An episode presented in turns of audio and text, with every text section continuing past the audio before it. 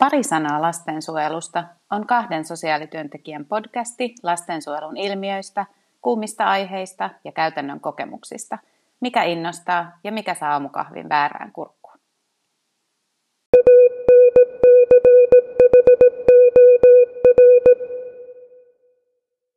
Tervetuloa jälleen kuuntelemaan pari sanaa lastensuojelusta podcastia.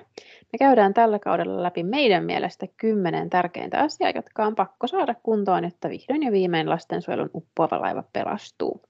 Pelastusoperaation kippareina ovat tuttuun tapaan sosiaalityöntekijät Tuuli Kotisaari ja Hanna Holmberg. Tervetuloa mukaan. Tänään aiheena on osaaminen.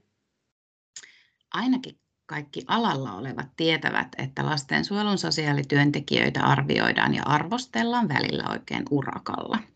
Ja ne, jotka eivät ole itse alalla, ovat varmaankin joskus lukeneet lehtiä ja pohtineet, että eikö ne siellä lastensuojelussa osaa tehdä yhtään mitään. Onko lastensuojelulta jopa kuuluisa maalaisjärki hukassa? Samalla ollaan muun muassa juuri lehdestä kuitenkin saaneet lukea, etteivät edes valvovat viranomaiset aina tiedä, mitä lastensuojelu on. Mm. Lastensuojelun ongelma onkin pitkään ollut se, että on ajateltu, ettei työn luonteen vuoksi voi oikein mitään työhön liittyvää puhua julkisesti, mutta onneksi tämä harhaluulo on pikkuhiljaa muuttunut ja nykyään yhä useampi ammattilainen ja itse asiassa myös asiakas kertoo julkisesti, millaista lastensuojelu Suomessa on. Vaikka lastensuojelussa on paljon tosi osaavia työntekijöitä ja niitä edellisessä jatkossa mainittuja myös huipputiimejä, niin on rehellisyyden nimessä todettava, että meillä on myös eri syistä huonoa lastensuojelua.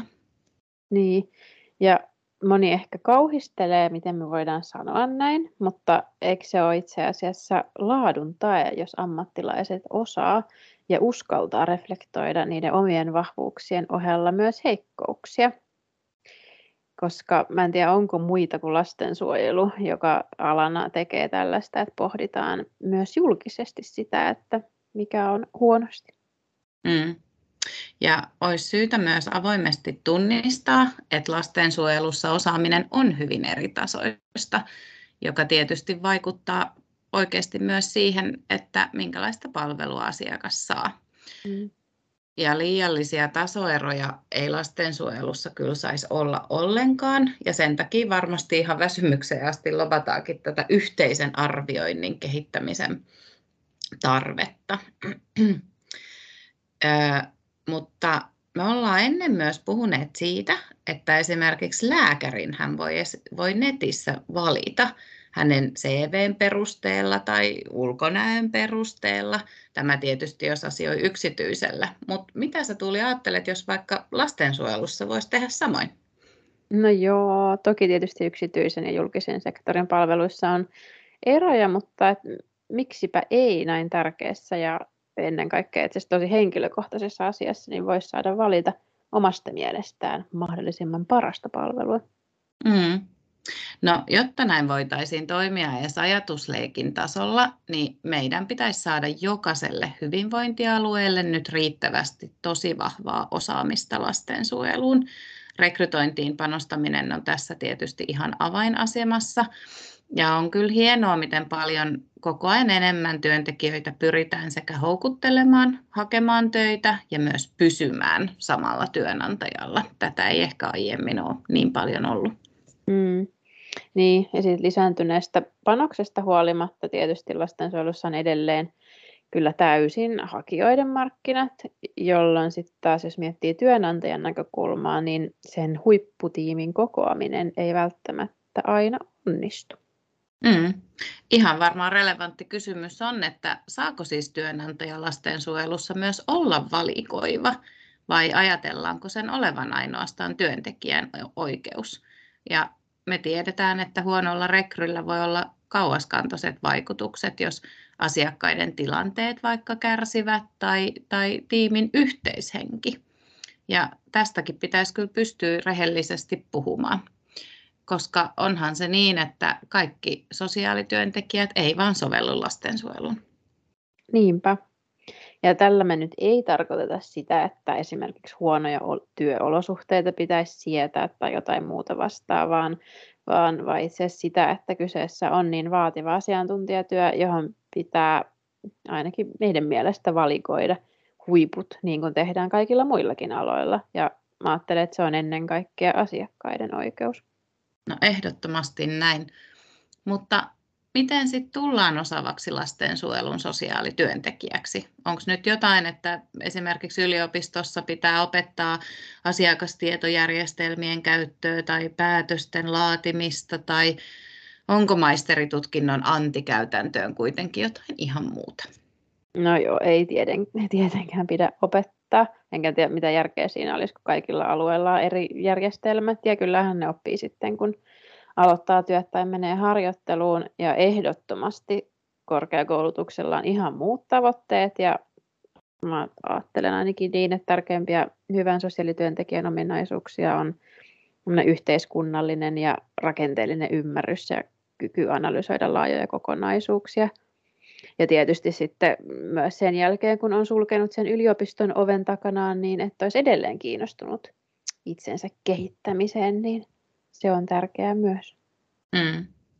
Ja yksi aina silti vaan ratkaisematon ongelma on se, että miten käytäntö ja tutkimus sitten saisi sosiaalityössä lähemmäksi toisiaan. Mm. Ja mikä, mitä on riittävä perehdytys koska onhan se selvää, ettei kukaan ole heti mestari, kun aloittaa, vaan jokainen tarvitsee tukea, etenkin siinä uransa alkuvaiheessa. Ja tämä on kauhean hankala kysymys, koska me ollaan esimerkiksi kyllä kehitelty ja kokeiltu vaikka ja mitä perehdytysmalleja ja, ja välillä tuntuu, että, että mikään ei ole riittävä. Mm, niin. Ja onkohan se niin, että että lastensuojelussa on yksinkertaisesti vaan paljon kaikkea, mitä pitäisi hallita, ja sitten perehdytyksessä kiinnitetään ehkä liikaa huomioita semmoisien pikkuasioiden opetteluun isojen kokonaisuuksien sijaan. Et e, jos pystyttäisikö me löytämään semmoinen yhteinen konsensus siitä, että epävarmuutta ei itse asiassa opi sietämään kaikkea ulko-opettelemalla, vaan opettelemalla selviämään – ja, äh, tavallaan, ja selvittämään asioita, että vaikka ei itse tiedä kaikkea. Toki tämä mm. nyt on helpommin sanottu kuin tehty. No juu.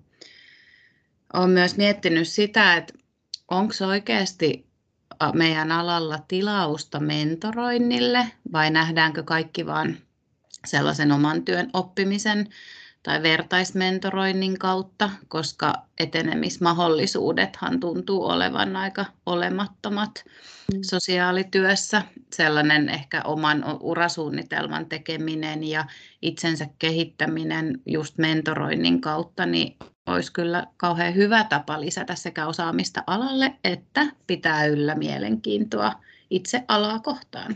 Totta. No jonkin verran on, on tota havaittavissa sellaista mentorointia, jota tehdään nimenomaan vapaa-ajalla, niin kuin organisoidaan somen kautta, mutta et pitää sen työnantajienkin päästä pidemmälle tässä mentorointikäsitteen pyörittämisessä, kun että se liittyisi vaan siihen oman työhön perehdyttämiseen. Mutta tota, pakko ottaa itse asiassa tähän väliin kysymys, mitä me ollaan pohdittu joskus keskenämme ja mietitty, että siitä pitäisi tehdä varmaan kokonaan oma jakso. Mitä saat Hanna mieltä siitä, että täytyykö olla itse vanhempi, jos haluaa olla hyvä lastensuojelun työntekijä? Tästähän itse asiassa asiakkaat niin kuin aika usein kommentoivat ja kysyvät ja ovat kiinnostuneita siitä, mutta nopea vastaus on tietysti, että ei tarvitse tietenkään olla itse vanhempi. Sitä voi jopa olla huono työntekijä, vaikka olisi liuta omia lapsia. että se ei kyllä ole mikään tae, että pärjää tällä alalla. Mutta toki kaikenlaisesta kokemuksista on hyötyä. Ja jos on jostain syystä vaikka kokenut omakohtaisesti sen, että toimintakyky vaikka alenee vanhempana, niin voi olla helpompaa ymmärtää sitä, mitä asiakkaiden elämässä tapahtuu. Mutta sitten toisaalta myös omakohtainen kokemus voi, voi hämärtää ja jopa haitata päätöksentekoa. Et varmaan tärkeintä on, on se, että on kauhean tietoinen siitä, että miten juuri ne omat henkilökohtaiset kokemukset vaikuttavat siihen työhön ja sitten täytyy aika aktiivisesti varmistaa, ettei ne haittaa sitä arviointikykyä asiakkaiden tilanteista. Mm, totta. No, voisiko sitten esimerkiksi erikoistuminen olla yksi ratkaisu sen tavallaan että siihen, että me saadaan osaaminen lastensuojelussa kuntoon. Et luultavasti ja toivottavasti hyvinvointialue tulee varmasti tasoittaa aluekohtaisia eroja, mutta jos mietitään sitten sen jälkeen ja vähän laajemmin. Niin, mehän ollaan kyllä vähän niin kuin mietitty ja, ja ehkä nähty, että erikoistuneen, erikoistuminen olisi kauhean hyvä, mutta, mutta johdon näkökulmasta niin, niin ei ehkä aina innostuta siitä. Ja onkohan se sen takia, että, että jatkuvasti vaihtuvat työntekijät sitten vievät tämän erityisosaaminen ja, ja erityiskoulutuksen ö, mukanaan, mutta erikoistumisessa on kyllä tosi paljon hyötyjä ja, ja on, on kokemusta siitä, että vaikeat työtehtävät muuttuu ikään kuin hallittavaksi ja ymmärrettäviksi kokonaisuuksiksi. Ja, ja, ja tällainen erikoistuminen voi lisätä motivaatiota ja työhyvinvointia ja sitouttaa tiimin yhteisiin tavoitteisiin. Ja, ja, tota, ja myös se, että kun sä teet saman asian monta kertaa eli toistoilla, niin oppii myös lastensuojelussa, että, että jotenkin sellainen selkeys ja perustehtävän kirkastaminen on, on sellaista, mitä erikoistumisella voi saada. Niin. Mm, se on ihan totta. Ja sitten toisaalta, jos on vakaava ja vakaan ja tota, niin kuin riittävästi resurssoitu organisaatio, niin silloin erikoistumisen ei tarvitse tarkoittaa esimerkiksi vaikka työntekijävaihdoksia prosessin eri vaiheessa, vaan voidaan olla aika joustaviakin asiakkaan tarpeisiin vastata. Niinpä.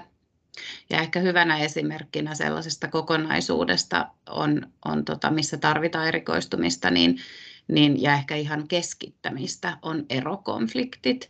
Et järjestöthän tekee tämän teeman parissa nyt tosi paljon ja todella hyvää työtä ja OT-keskuksia on tulossa ja ovat jo olemassa tätä varten ja voi saada tukea siihen perustyöhön, mutta kyllä me hyvinvointialueiden sisällä tullaan tarvitsemaan tähän osaamista myös ihan omaa takaa.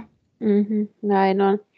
No, jos miettii jotain konkreettista muutosta, niin voisiko sitten olla vaikka 50 prosenttia työajasta sen erikoistumisalan parissa ja sitten toiset 50 prosenttia niin sanotun perustason tehtävien parissa, jos ei haluta pelkästään erikoistuneita tiimejä tai, tai yksittäisiä työntekijöitä?